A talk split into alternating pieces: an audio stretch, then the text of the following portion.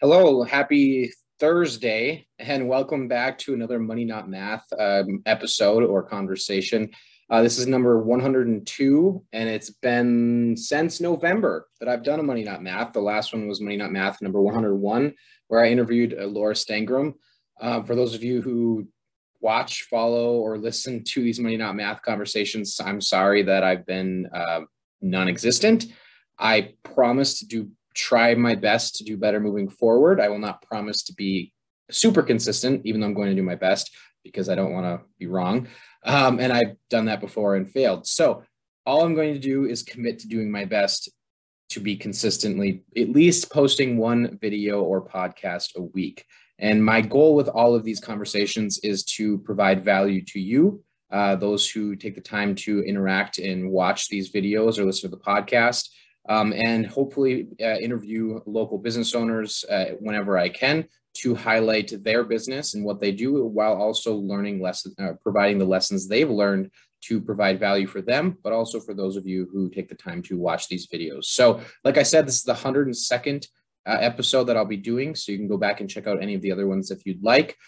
Um, in today's conversation, I first want to start out by saying thank you again for those of you who take the time to watch this. I, I know anything new takes time to kind of pick up steam. I just uh, started a gym at my new gym this past week and I can hardly walk.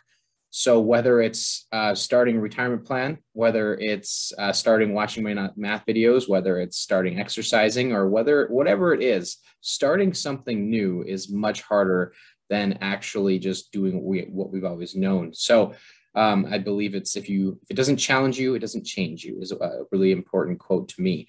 So in today's conversation, we are going to be talking about six money or retirement planning issues most people make and how to avoid them. So I'm pulling I pulled this article. I like to uh, pull articles from the internet uh, regarding retirement planning news uh, and highlight what they discuss and provide some of my own opinions as well with the goal being to kind of cut the cut the down the middle uh, between really cookie cutter information out there that's given to everyone and hard to decipher and giving a little bit more personalized information or advice to my clients. Keep in mind, all the advice is, or not my clients, people who watch the video, keep in mind all of this advice or information is clearly just standardized to anyone willing to watch. It is not specific personal advice to you because I don't know who exactly is watching or listening at this time.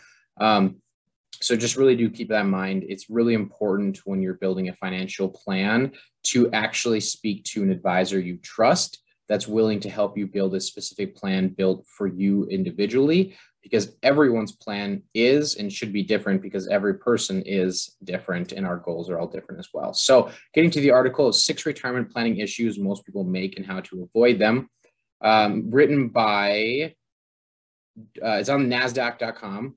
And the first one is spending too much. So that's a very obvious one, right? So whether we're in retirement or not in retirement, spending too much is always an issue uh, with all the social pressures there are out there and life events, COVID, uh, unexpected inflation of like 7%. Um, spending too much is a huge issue, or we're just, or when we just try to keep up with the Joneses and um, have the emotional pressure of owning the nice things to keep up with those we know when really uh, the best thing we could do for ourselves is probably save more if we if we ever hope to retire. So spending too much is the number one issue that was uh, taken on the survey. Number two is not taking your health into account. It's not easy to talk about, but considering your health is an important and often overlooked aspect of retirement. As we age, we, we become more susceptible to being unable to work due to our health. One way to protect against this is to invest in, in annuity contracts Contributing to an annuity is a great way to receive fixed monthly payments or payouts when you decide to retire. Many annuities also allow you to cash out in case of emergency. Now, again, keep in mind, this is what they say in the article. This is not advice that I'm giving to you uh, directly because I don't know you. So it's just something to consider from the article. Uh, I, knew, I do know that one way some people use annuities is you can utilize annuity to pretty much build your own pension, um, meaning building income that you can't outlive. Uh, you can build guaranteed income for life so that it might help you decrease the worry of running out of uh, breath before you run out of money. Sorry, run out of money before you run out of breath. So again, just uh, something that they consider in the article. Uh, the next thing they consider in the article is life insurance. is another excellent way to manage the risk of being sick and being able to provide for your family and yourself. Life insurance is often extremely cost efficient compared to other types of insurance. Uh, something to keep in mind again, this is the article's advice. This is not my advice to you because I don't know who is who's reading this right now or, or listening to this and where you're at in your life. Um, but keep in mind when it comes to utilizing life insurance, it's important to remember that when it comes to our health and insurance, you have to be healthy enough to be insured. The insurance company doesn't have to insure you. So the longer you wait to get life insurance, one, it's going to be more expensive because you're older and therefore closer to your death. But two, you may not qualify due to health events and where we are. So even though we all like to imagine that we'll never get sick or we'll never get hurt or anything like that, it is possible. And the longer we live, the more likely something happens that makes us uninsurable or just really spikes up the cost of insurance. So, a couple of pieces of advice from the article there that, again, I warn you, it may or may not make sense for you depending on your plan and your situation. So, the third thing they say is to failing to diversify your savings. What if you think you've saved enough, but all your retirement plans are based on a single type of saving? Failing to, to diversify is another financial mistake many people make. A great example of this is relying on a company funded retirement. Depending on your retirement terms, you or your spouse may not receive any money if you retire early or lose your job. In the 2008 recession, many workers were put in a situation as they found themselves laid off or forced to relocate as factories closed their doors and shut down assembly lines, ultimately damaging the reputation of their organizations. Avoiding this problem is as easy as contributing to different retirement savings accounts and picking multiple sources for your income later in life. This one is huge. It is amazing to me how often I meet with people for the first time and all of their money is in one account through their group 401k or their group 403b or whatever it may be called. And this is an issue for multiple reasons, but one of them is when all your money's in one place, it's all going to act the same way, right? So if it's all invested in one place and the market goes down, well, guess what? All your money's going down at the same time. Or if you want access to your money because of a life event, but it's all in your 401k, unfortunately, it's locked up to your 60 unless you want to take a loan against it. Right. Or if tax, if taxes change dr- dramatically in the future, whether that's up or that's down, if all of your money is invested in one way and it's all treated the exact same way from a tax standpoint, you are susceptible to being hurt by a, t- a future tax bill you were unaware was going to be coming down the down the hill towards you. So diversify, diversify, diversify. Have an understanding of how of how your money will be treated in re- retirement based on how you're saving it today. Um, and I strongly encourage you to have a very good understanding of your plan and what it's doing for you, both today, before retirement, and in retirement. The next one is contributing too little to retirement. One of the most obvious problems is not saving enough for retirement. However, however, it's always helpful to be reminded to monitor how much you contribute to retirement. To maximize how much money you have when you retire, it's key to save the right amount. So she's, she provides an example here, uh, the writer, that is, it's, it's basically talking about over a 30 year retirement and the difference in savings rates. So I'm just going to share my screen with you here if you're watching this video and not listening to a podcast and, and share an example of my own. So this is an, this is an example of not saving enough for retirement. So if we just save 1,000, let's say you're 37 years old and you're going to retire in 30 years at the age of 67. So your full retirement age, according to Social Security, is 67. So let's just say you're going to save for 30 years and we'll just use a 5% interest rate. It's just random. I'm just picking one. Now, if we save $1,000 a year, you're going to have about $70,000 in retirement. Okay. Not a ton. So let's say, okay, that's that's not quite enough. So let's say we're going to max out, or we're going to save five thousand dollars a year. That's pretty good, right? Over a thirty-year period, instead of saving one thousand, you save five thousand. Now you're going to have three hundred forty-eight thousand dollars a year. it's a very significant difference, right? So what we have to understand is how much we save today has a very dramatic effect, a dramatic effect on how much money we're going to have in retirement, and it's really important that we don't do not wait until after we've paid off our house, until after our kids have gone to college, until after, after, after, after, and try to catch up later. Because the what happens when we try to catch up later is if if if instead of saving five thousand dollars a year for 30 years, which gives us $349,000 in retirement. If instead we try to save $10,000 a year for 15 years, because well, we paid off our house, kids went to college, and you know other things happened, but we're going to try to catch up later.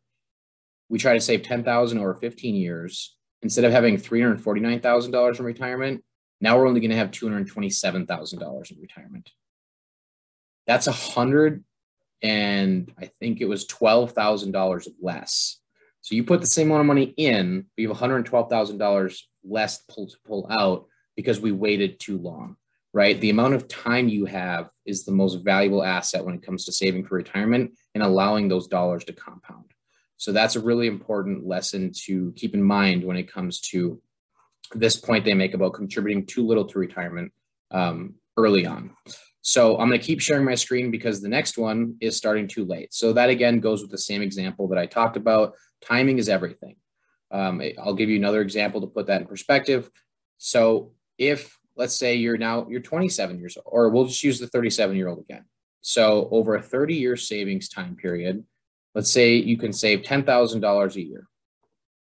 That's $697,000 in retirement not bad. That's pretty good, right? Many people will be able to retire off that if they have a proper plan. When you add that to Social Security and maybe a pension or whatever it might be.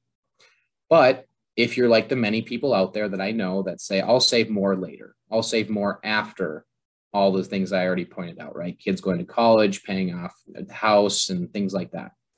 Well, let's say we, in over a 20 year period, oh, sorry, going back to the 15 years, I'm giving you the same example, just different numbers. So $10,000 over 30 years is $300,000 saved. $20,000 over 15 years is also $300,000 saved. So we waited, we saved double. Now we only have 453,000.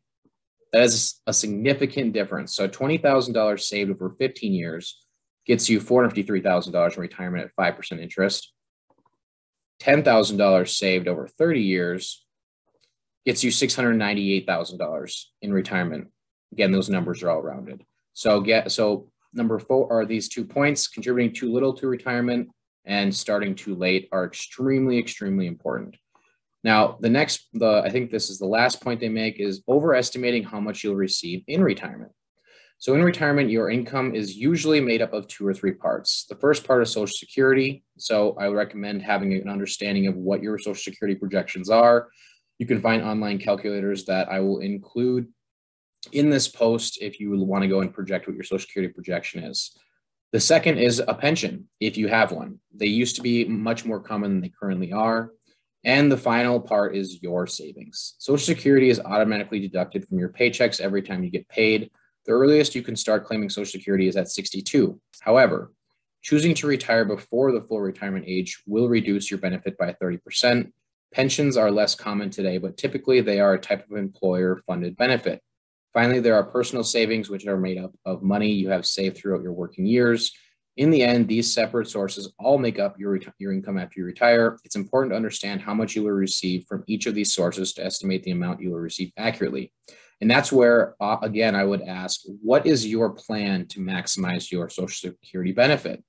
Do you know how the different pros and cons of retiring of pulling it at 62 versus 65 versus 67 versus 70 and the dramatic difference that makes? Do you know the laws between uh, if you and your spouse let's say you make more money than your spouse does do you know the laws between what amount of your social security your spouse gets to draw when you're alive versus when you're passed away?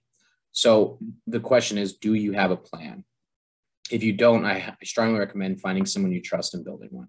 So to wrap it all up, they say according to a survey, more than one half of Americans, that's 50%, more than 50%, have not saved enough for retirement.